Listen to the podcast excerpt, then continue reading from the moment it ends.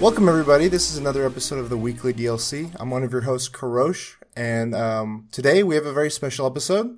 Um, it's a very uh, fun uh, time we're going to have with uh, Mr. Andy Weir, uh, an author who's written such works as uh, The Martian. Um, Andy, thank you for, for joining me today. Thanks for having me. Um, can you uh, describe some of the works you've been working on lately? Uh, I've I've heard you you wrote a new book recently.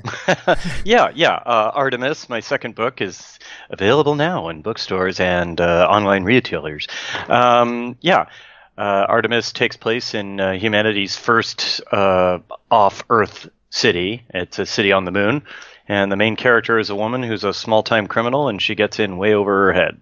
Yeah, I've uh, I've actually been enjoying uh, reading it so far. Uh, I've been I've been reading it on my travels, and uh, I'm I'm really excited to see where it takes me as it, as it reaches its conclusion. I remember when I read The Martian, and I honest honestly it, it was the fastest I've ever finished a book.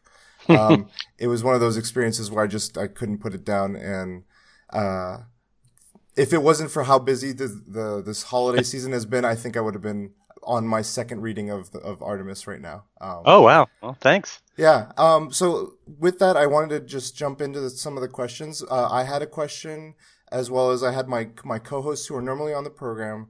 Uh, they had prepared some questions as well. They wanted to ask you. They're big fans of your works. Okay. Sure. Um.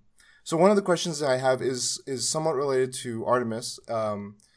I know with The Martian, you you came at it. Uh, if, and correct me if I'm wrong. You came at it with in a in a direction where you were going from a worst case scenario, like what would happen if you were stranded on, on Mars. Is that correct?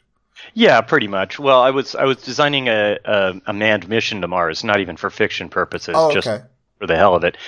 And I wanted to make sure that the mission profile accounted for okay what if this breaks? What if that breaks? What do they do if this breaks? And if a bunch of things if enough stuff breaks then the uh, astronauts have to do these increasingly desperate things to survive. And i was like oh hey this could make an interesting story.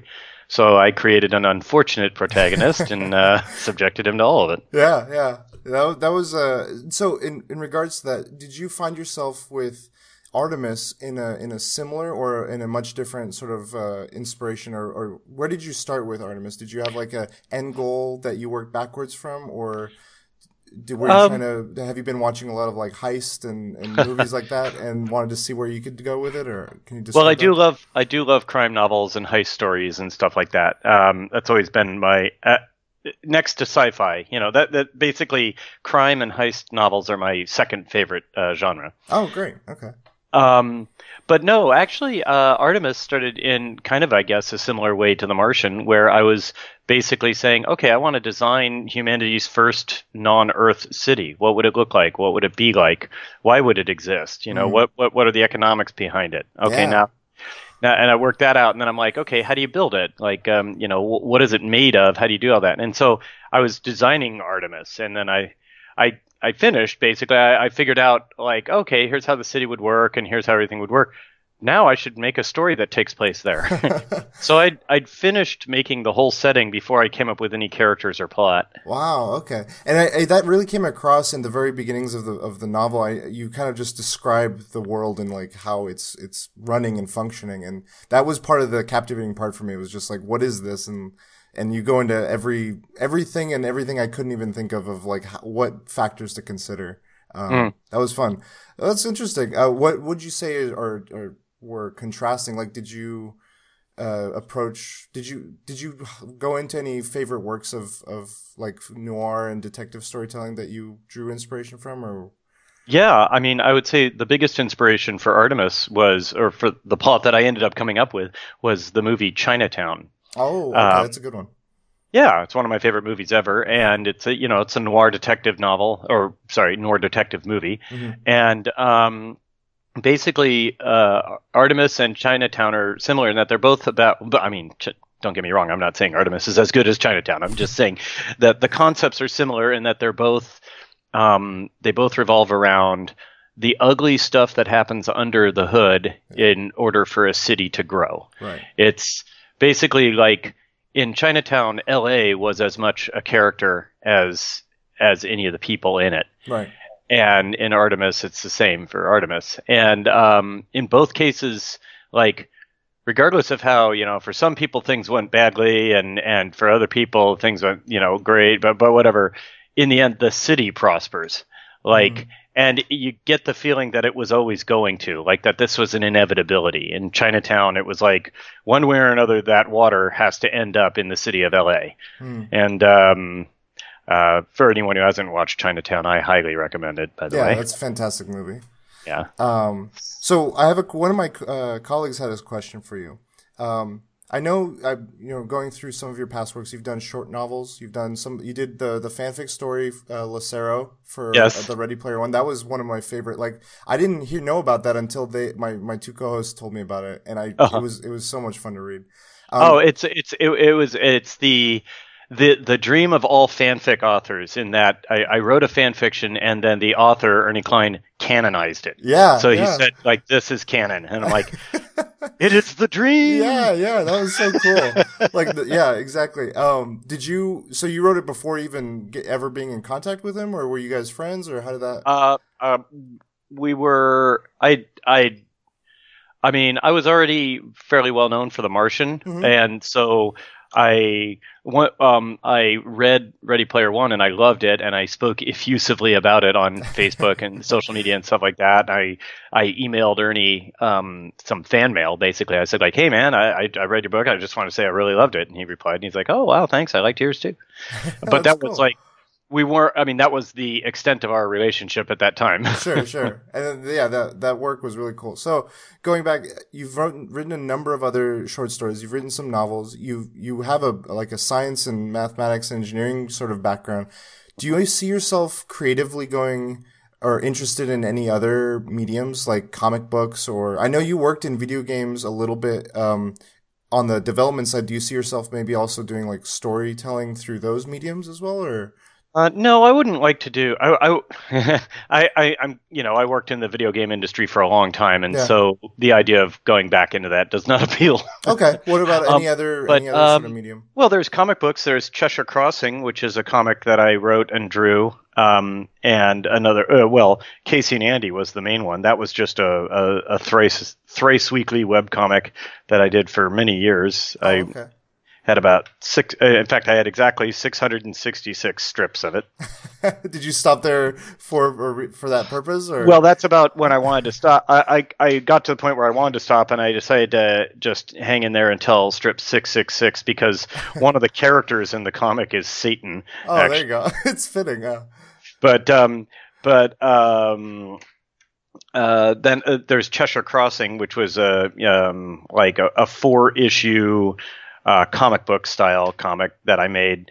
Um, that was about the adventures of Alice from Alice in Wonderland, Dorothy from The Wizard of Oz, and Wendy from Peter Pan, oh. all together having adventures. Wow. Okay. So people yeah. should definitely check that out. It's it's out right. It's out and available. Well, you can find you can find my crappy art online um, that I drew back in the day, and I'm a, I'm a terrible artist, by the way. Fair warning. But um, you can also find um, on Tapas Media um, they released uh, the version that uh, Sarah Anderson of Sarah's Scribbles fame um, redrew the comic and okay. um, and and used mine as uh, used my comic as basically the script and that's really cool. It's not like she did it, you know, just for the hell of it. I mean, this was like, you know, this is a project we did together. Right, right. Know? That's really cool. So you've done a lot of variety. Like, how's that? Do you do you? Oh, and I've done TV and stuff too. You know, so is there any other do you find that you want to do more in any of these? Um, like do you see yourself uh, potentially doing artemis as a film at some point or a tv a mini series or something? Well um, 20th century fox has bought the film rights artemis okay. and it's their features depart their features division has bought it. Okay. so that means it'll either be made into a movie or or it won't but it'll never be made into a tv show. Okay. Um because that's not how things work. I mean fox yeah technically, you know, Fox owns it and they could decide to make a TV show instead, but they're very, very different parts of the organization, you know. Oh. Yep. So anyway, um, uh, if they make a movie, I would of course be happy to be a resource to, you know, to, you know, be a technical resource or give whatever advice or help them in any way they want. But usually, the author of a book has very little to do with a movie or film adaptation. You know, okay. It's usually the author of the book is just sort of an excited observer peeking through the window. well, it's cool that you, uh, as soon as the, the Artemis was available, you also had the audiobook and you had some really cool uh, narrators involved. Uh, you want to talk about that a little bit? Yeah, the the lovely and talented Rosario Dawson is the narrator for the Artemis audiobook, and she does just a bang up fantastic job. And awesome. uh, yeah, she's a uh, for anyone listening who doesn't already know who she is, she's an actress. She's been in all sorts of stuff. She's in most of the uh, Marvel um, Netflix stuff. Right. She was in that. She's in Sin City. Tons of other works as well, yep. Clerks and stuff. That's really mm-hmm. cool. Um, next question I have for you is from my other host, uh, Daniel Jang. So he really appre- like one of his favorite things about The Martian was how practical, how everything was grounded in reality in in a lot of ways. And um, I know like Neil deGrasse Tyson spoke highly of like how how the movie and and the novel, you know, kind of like go into that.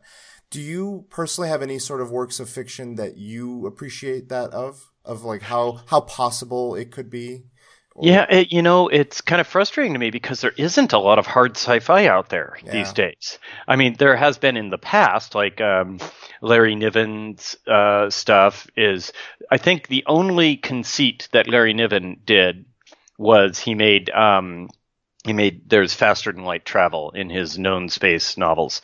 Um, but other than that, everything else is basically um, you know, real. Uh, it's all real physics, real science, real everything. Mm.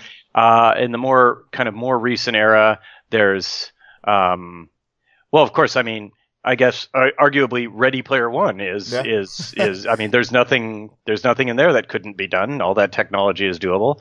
Um, I mean, you see but, nowadays with all these VR headsets and everything, it's become like more and more like that. The Oasis mm-hmm. could happen.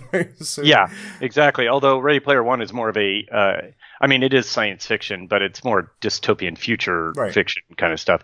Um, and then uh, I guess uh, one one thing I did like a lot was uh, Ben Bova's Mars, mm. um, just Mars by Ben Bova, and it's about the first manned mission to Mars, and things go wrong, but not as wrong as they go in The Martian, you know.